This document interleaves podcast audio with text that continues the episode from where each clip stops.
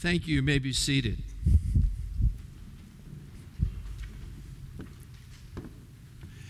Open your Bibles, if you would, to Mark chapter 4. This morning we end our series in the Gospel of Mark, at least for, for now, as we turn our thoughts to Advent and the Christmas season. Mark chapter 4. Follow me, please, as I begin reading at verse 35. That day, when evening came, he said to his disciples, and of course, this is Jesus speaking, Let us go over to the other side. Leaving the crowd behind, they took him along just as he was in the boat. There were also other boats with him. A furious squall came up, and the waves broke over the boat so that it was nearly swamped. Jesus was in the stern, sleeping on a cushion. The disciples woke him and said to him, Teacher, don't you care if we drown? He got up and rebuked the wind and said to the waves, Quiet, be still. Then the wind died down and it was completely calm. He said to his disciples, Why are you so afraid? Do you still have no faith? And they were terrified and asked each other, Who is this? Even the wind and the waves obey him. Let us pray. Our Father and our God, we thank you for your holy word. We thank you, Father, that it is so available to us in this country. We're thankful, Father, that we have it to read in our homes and that we can preach it in our churches according to the dictates of our conscience as you train our conscience. We thank you, Father, for the freedom that is ours to come this morning and to worship, to praise your name, and to hear you speak in your word. And my sincere prayer and the prayers of those who are with me this morning would be that you would speak to us, that we would listen, that we would hear you speak, and that we would be more like Jesus because the water of the word has washed over us.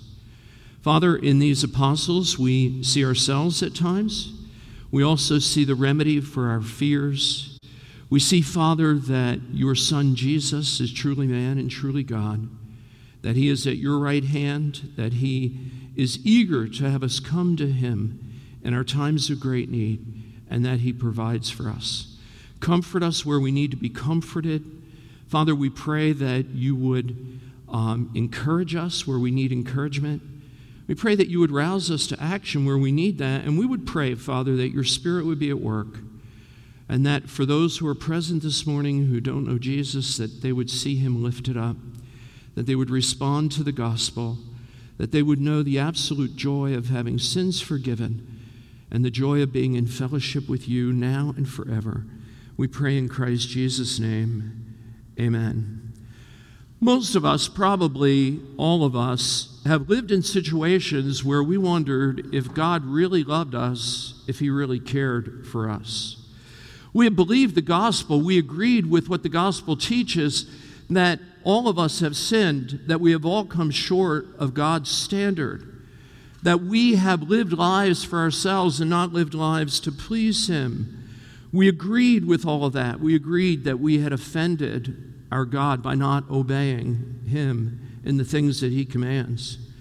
We came to believe that by our own efforts we could not undo our sin we could no more undo our sin than we could put toothpaste back into the tube when it's come out. We came to believe that our own efforts to undo things and to please God would totally fail. There was no way that we could remedy our sin problem. We understood that people who have disobeyed God cannot have fellowship with Him, that He is a holy God. He calls His people to be holy, and that unholy cannot be in intimate fellowship with holy. We understood that our offenses had eradicated the intimacy that God desired to have with us, that we could not have fellowship. We believe that Jesus, the sinless God man, had suffered eternal punishment for our sin. And we believed that if we trusted in his sacrifice for forgiveness and made a commitment to follow him, to obey him, that we would be forgiven that we, we would be adopted into his family, that we would be sons and daughters of the King of Kings and Lord of Lords. With sorry, sorrow for our sins, in prayer we confessed our sinfulness. We asked God to forgive us based on our faith in Jesus' sacrifice. And we told God that we wanted to follow Jesus. We wanted to live like he lived. The seed of the gospel fell in good soil in our hearts, soil that God had prepared. And our lives were changed. We experienced the joy of knowing forgiveness. We had new desires our hearts were filled with a love for Christ, and we had an intense desire to know Him better. But at some point, after receiving Christ as Savior and Lord, we found ourselves in the midst of a horrible life situation. It might have taken a few days after we came to faith, or months, or maybe for some as much as years. But there came a time when our world was shaken. The tsunami struck us. The phone rang, and the doctor or someone from the doctor's office who had made the call told us the news is not good. The results were not good. Or we wanted a baby more than anything else in the world, and we had finally conceived, and we went for a checkup, and there was no heartbeat found on this occasion. Our supervisor called us into his or her office and said that in the downsizing, our job had been eliminated. There was no space for us anymore in the organization. Or a child of ours made an incredibly bad choice. And we knew that the effects of that choice would live with them and with us for a very long time, and that that choice would cause a mountain of pain and complication for them and those around. Or maybe a boyfriend or a girlfriend or a spouse told us that the relationship wasn't working for them, that they weren't happy in the way things were going, and that they wanted out of the relationship or the marriage. You were not living at that time in any unknown or any known unconfessed sin. The storm that had come after you examined your heart didn't seem to be at all the correction that God brings when we fail to listen to His word and confess our sins and live in holiness. It wasn't the discipline that follows the gentle discipline when we disobey. You were following Jesus, but you were in the midst of a severe storm, and you wondered if God really cared, if He still loved you, if He were protecting you and sustaining you. In our text, Mark 4, verses 35 through 41, Jesus' apostles have these questions. They wonder about these things. I think the gospel writers, in recording this incident in the life of Jesus for us, want us to see, really want us to see, that Jesus is truly human. Mark tells us in 435 that the storm in which Jesus and the apostles found themselves took place on a day after Jesus had been teaching both large crowds and teaching his disciples privately. The words of 435, that day when evening came, he said to his disciples, Let us go. Connect this event, the storm, and Jesus' response to it, and all that he does, to all of that teaching that went on that you have studied, we have studied together in chapter 4. Now, when you go back to chapter 4, verse 1, you see that Mark's t- Mark tells us that the crowd that was listening to Jesus was so very large that Jesus could only teach them by getting into a boat and pushing that boat off from shore uh, a little bit. The crowd was so great that if Jesus had not done that, very few would have seen him, very few would have heard him. We have seen what takes place in crowds that are around notable people the pushing and the shoving and all of that. And we can imagine Jesus in the midst of that kind of mess he wouldn't even be able to articulate clearly his thoughts to connect them all as the crowd pushed upon him because this is the Jesus that has exorcised demons and has healed and teaches like no other. Now, I want to tell you, preaching and teaching are exhausting. The reason most ministers take Mondays off when churches let them pretty much take any day they want is because most pastors who have worked on the Lord's Day are absolutely drained mentally, mentally and emotionally by Monday morning. Paul affirms the rigors that are involved in teaching and preaching in 1 Timothy chapter 5 verse 17. There he writes The elders who direct the affairs of the church well are worthy of double honor, and that's talking there about financial compensation, actually, in context.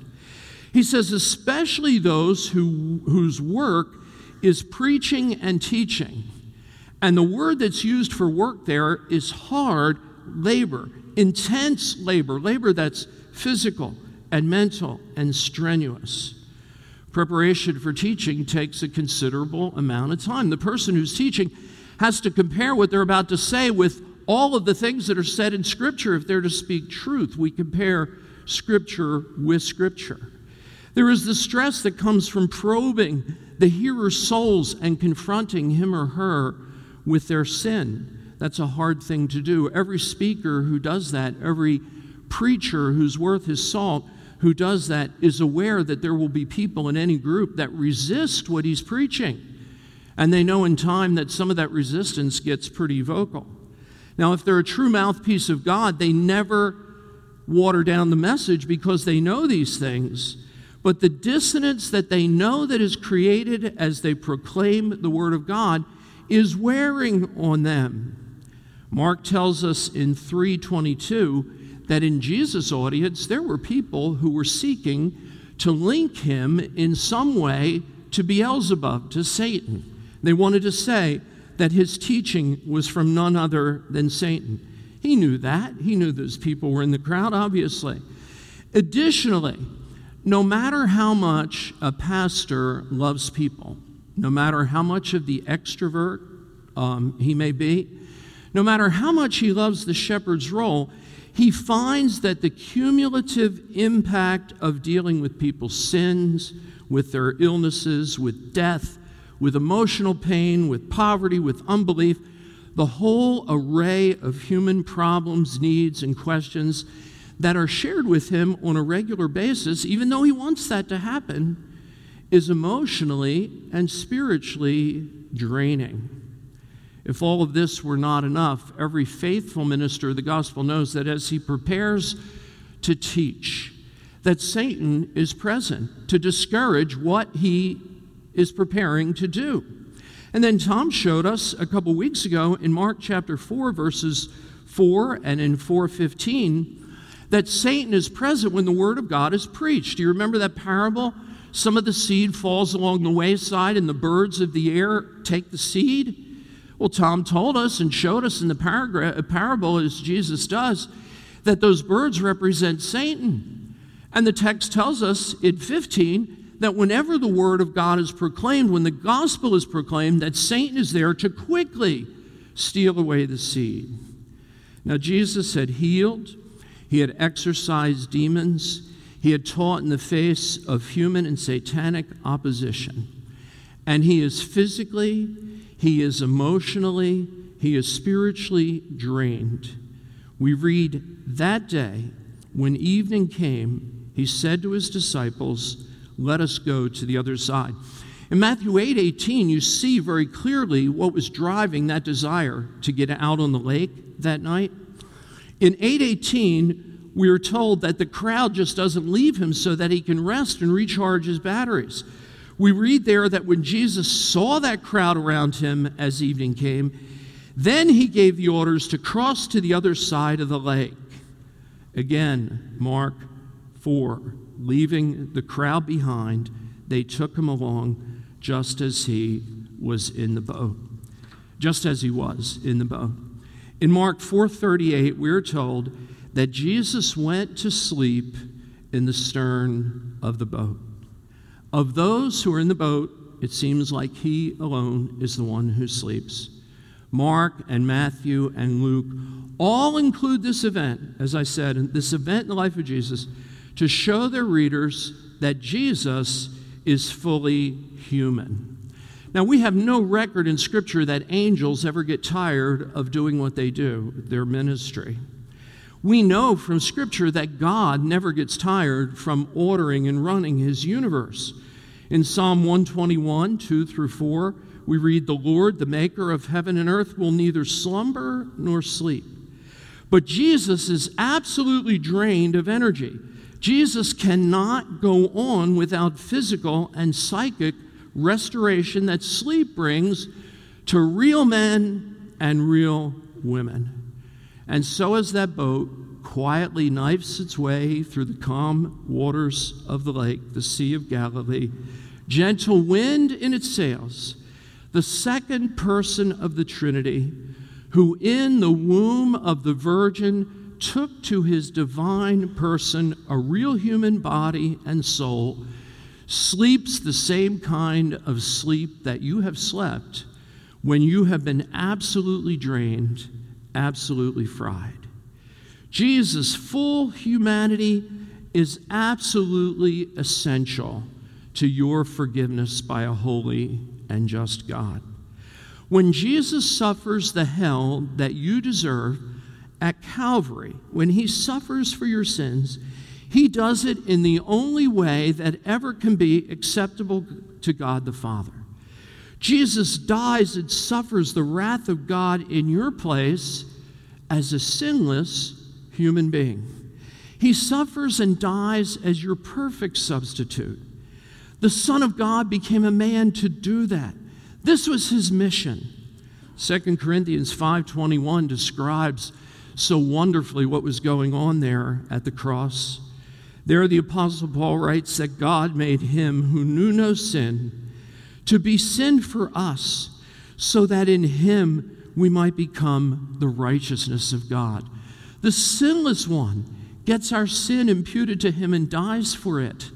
And we, as we believe, get his holiness imputed to us. Same teaching in 1 Peter chapter 3 verse 13, uh, chapter 3 verse 18. Christ died for sins once for all, the righteous for the unrighteous, to bring you to God. Now, Jesus' full humanity is not only important for, absolutely important and essential for our forgiveness, but it's essential to our comfort in this life. The one who died in our place was raised from the dead. He ascended to the right hand of God the Father Almighty. And in that beautiful passage of Hebrews chapter 4, verses 15 and 16, the writer tells us that that knowledge that the one who came in human flesh is at the right hand of God should be a continual encouragement to us. We have, you have in heaven, one who is fully human and also fully God. In his complete humanity, the God man experienced not only exhaustion, but hunger and thirst and rejection and humiliation, physical and emotional pain, and every type of temptation that we experience. He has experienced as a human everything we experience except sin. He had no sin. He knows your joy, He knows your sorrow, and He empathizes with you. Different than sympathy. In empathy, there's one who can actually feel what you're feeling because they have gone through it. As exalted Lord of heaven and earth, He says to you in Hebrews 4 Come to me with confidence Come asking for help and strength. I know what you need, and I am ever so eager to provide it. Jesus was fully human. Jesus, disciples are truly terrified. The topography of the Sea of Galilee, you probably heard, makes for very rapid changes in weather, and we won't go into that this morning, what causes that but it's very common for severe storms to come down upon the lake. The language used in Matthew, Mark, and Luke describe what happens uh, as Jesus and his apostles cross the lake, and it indicates that there was a storm of colossal proportions, if you look at the words that were chosen to describe. The boat is filling with water as waves crash over the side of the boat, and even the fishermen in the boat, the professionals, are part of the group, no doubt, that cry out, Master, Master, we're going to drown. Luke 8 24. That's their professional opinion. And they knew the lake well, they knew storms well. In verse 38 of our text, the disciples wake the sleeping Jesus and ask, Teacher, don't you care if we perish? Now, the question is, what do they mean by the we? Do they mean all of us, including you, are going to perish, or we're going to perish if you don't perform a miracle here for us? Did they think Jesus would drown, or did they believe he could perform a miracle and save himself and them? From Jesus' comment in verse 40 about their lack of faith, and from the shock they experience in verse 41, it's my strong belief that these men at this point are protesting the fact that Jesus is sleeping and that he's not up worrying with them and helping them possibly to bail out the boat. I think they're dismayed that he is not helping them as the boat sinks. J.C. Ryle was the bishop of uh, Liverpool, an Anglican bishop.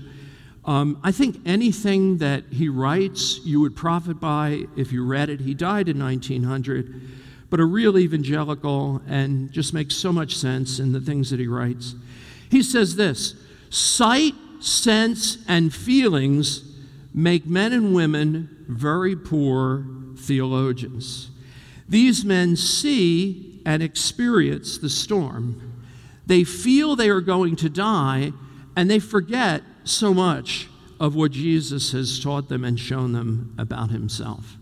I mean, think about it. They are safe with him. He has told them that he's going to make them fishers of men. They haven't been released yet to do their ministry. They're not going to die on this lake. And Jesus has told them he's Messiah and that he has to go to a cross and die and shed blood. He's not going to go down with the ship. He cannot die in the storm.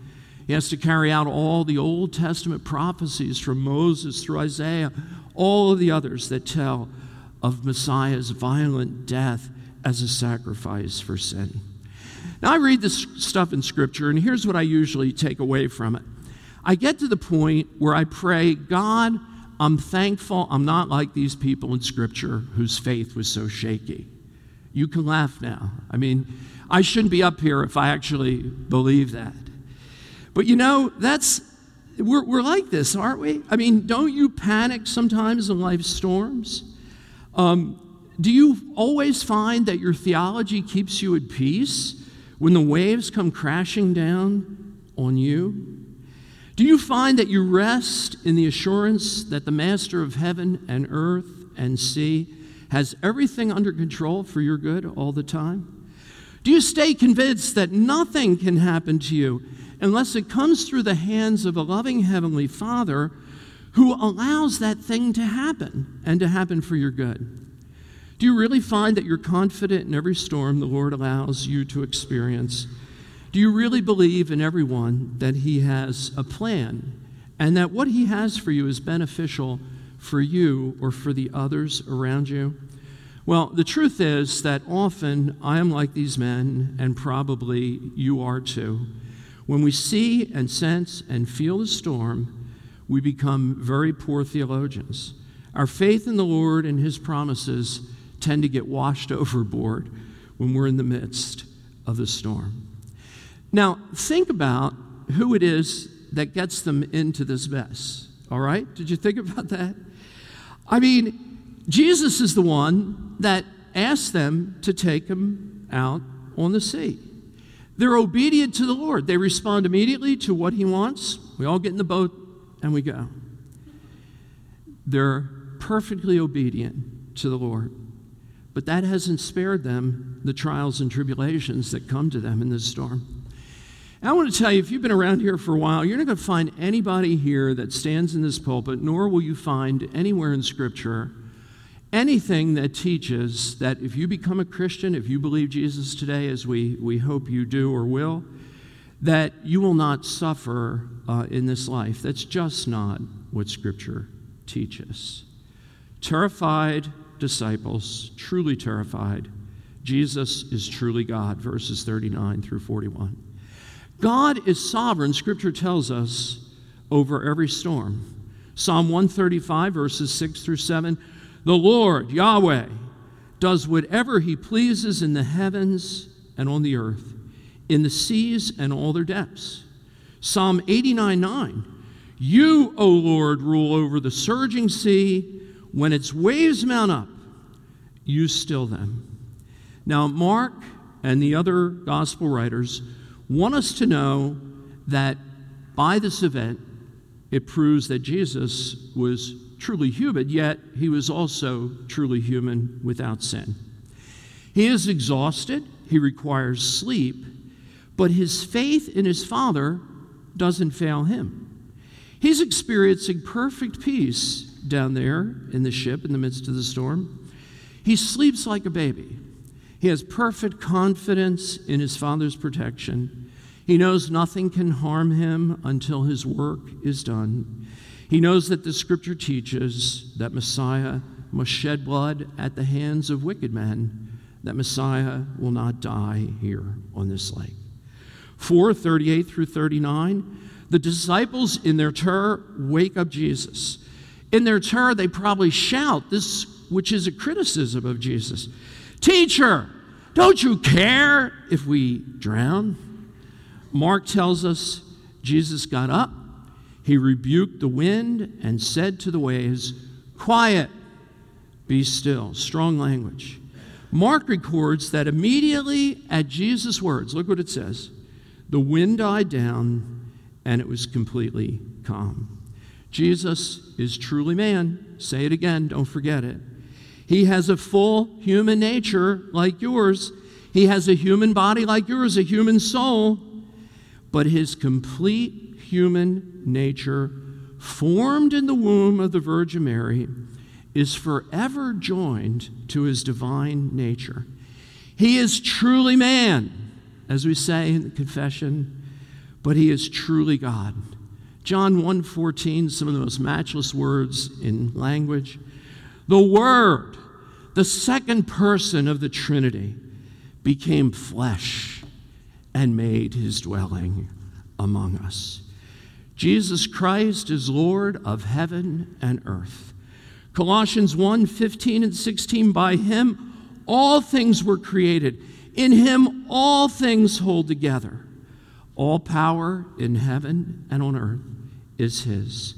The wind and the waves obey his voice.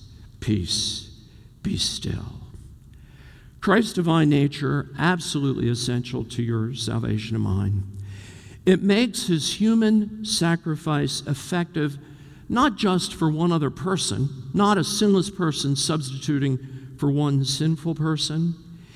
It makes his sacrifice effective for every human who accepts Jesus by faith.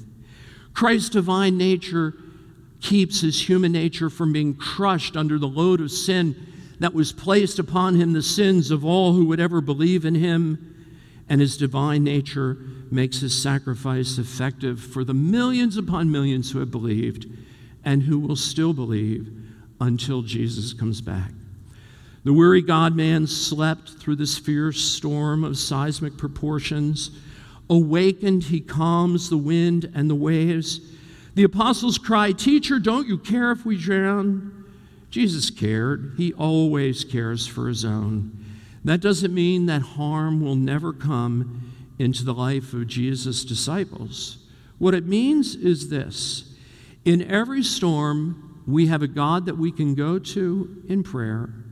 We can come and ask for his help, and he will remove us from the storm if it's in our best interest in the interest, the best interest of his kingdom. The storms of life are important for our training in faith, and you see that here.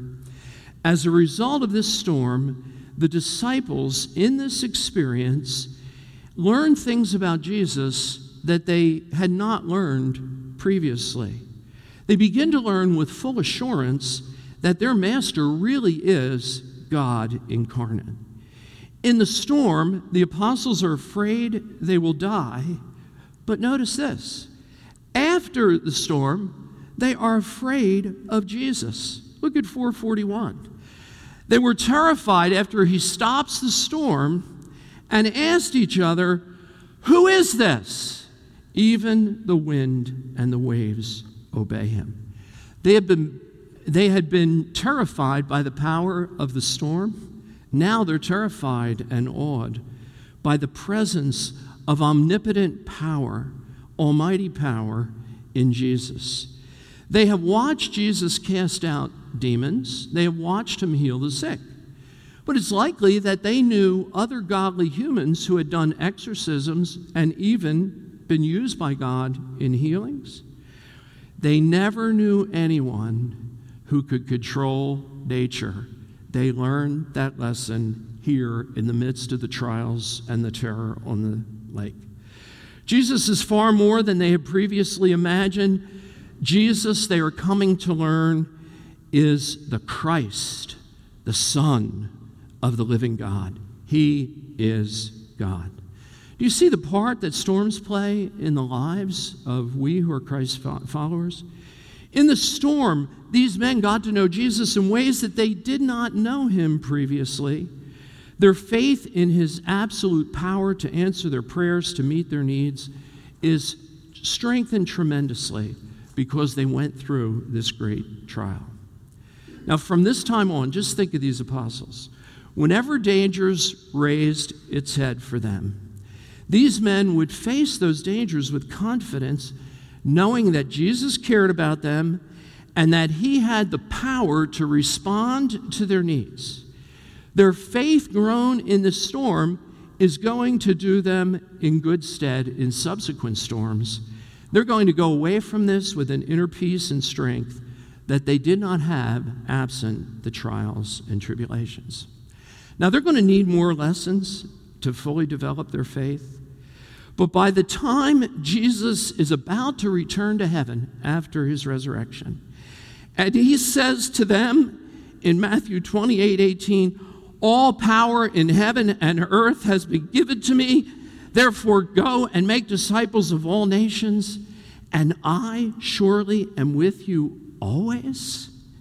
They will remember, and they will fearlessly take the gospel to a hostile world, believing the promise and with the faith strengthened here on the lake and in other trials and tribulations. If you have received Jesus as your Savior and Lord, Jesus is training you in faith, in life, in the way that He trained these disciples. Storms will come, they are not random, they have purpose. They drive us to Jesus. We get to know Him more fully. The God man works the storms out for our advantage, Romans 8 28 and following. In them, he is growing you in faith and making you into the likeness of his son, Jesus, who could sleep in the storm. And you can have peace in the storms of life. He's with you in them. You can go to him for help. He knows how it feels to go through them because of Advent. Jesus took your humanity, it's forever a part of who He is. He invites you to come to Him boldly that you can receive need in your storms. This section ends with a question that focuses attention uh, on Jesus in a way that calls everybody who would ever read it after Mark wrote it to ask the question those uh, ask the question of themselves: Who is this? How do you answer the question? If you answer it, I believe that Jesus is the Son of the living God, that He's the sinless one who died and rose again to take away my sins, then Scripture says that you're a child of God. You're a part of the kingdom of God. If you really believe what you say in your heart, you're part of His kingdom. And you have fellowship with God in the here and now. You're going to have fellowship with Him and all who love Him forever and ever. God so loved the world that he gave his one and only Son, that whoever believes in him shall not perish, but have everlasting life. If you cannot say those things, you need to spend time with the Jesus of the gospel here. If you have seen Jesus this morning and you want to receive the forgiveness that's offered at Calvary, let's pray. And you pray with me that Christ would come in and take away your sins. Tell him you want to follow him you want to trust Him, you do trust Him as Savior, Lord. Father, thank you for the attention of your people to your holy word this morning. Father, I pray that we would remember the messages of Mark, that we would remember this particular message. Father, life is filled with trials and tribulations. I've said so many times that even when life is very good, as people would judge it being good, it can be incredibly hard. Father, everybody has their pain, their struggles. Help us to remember that you are with us through them, that you love us, that you know what our pain is like because of Advent. And help us, Father, to turn to you and to grow and to find help in our time of need. We pray in Jesus' name. Amen.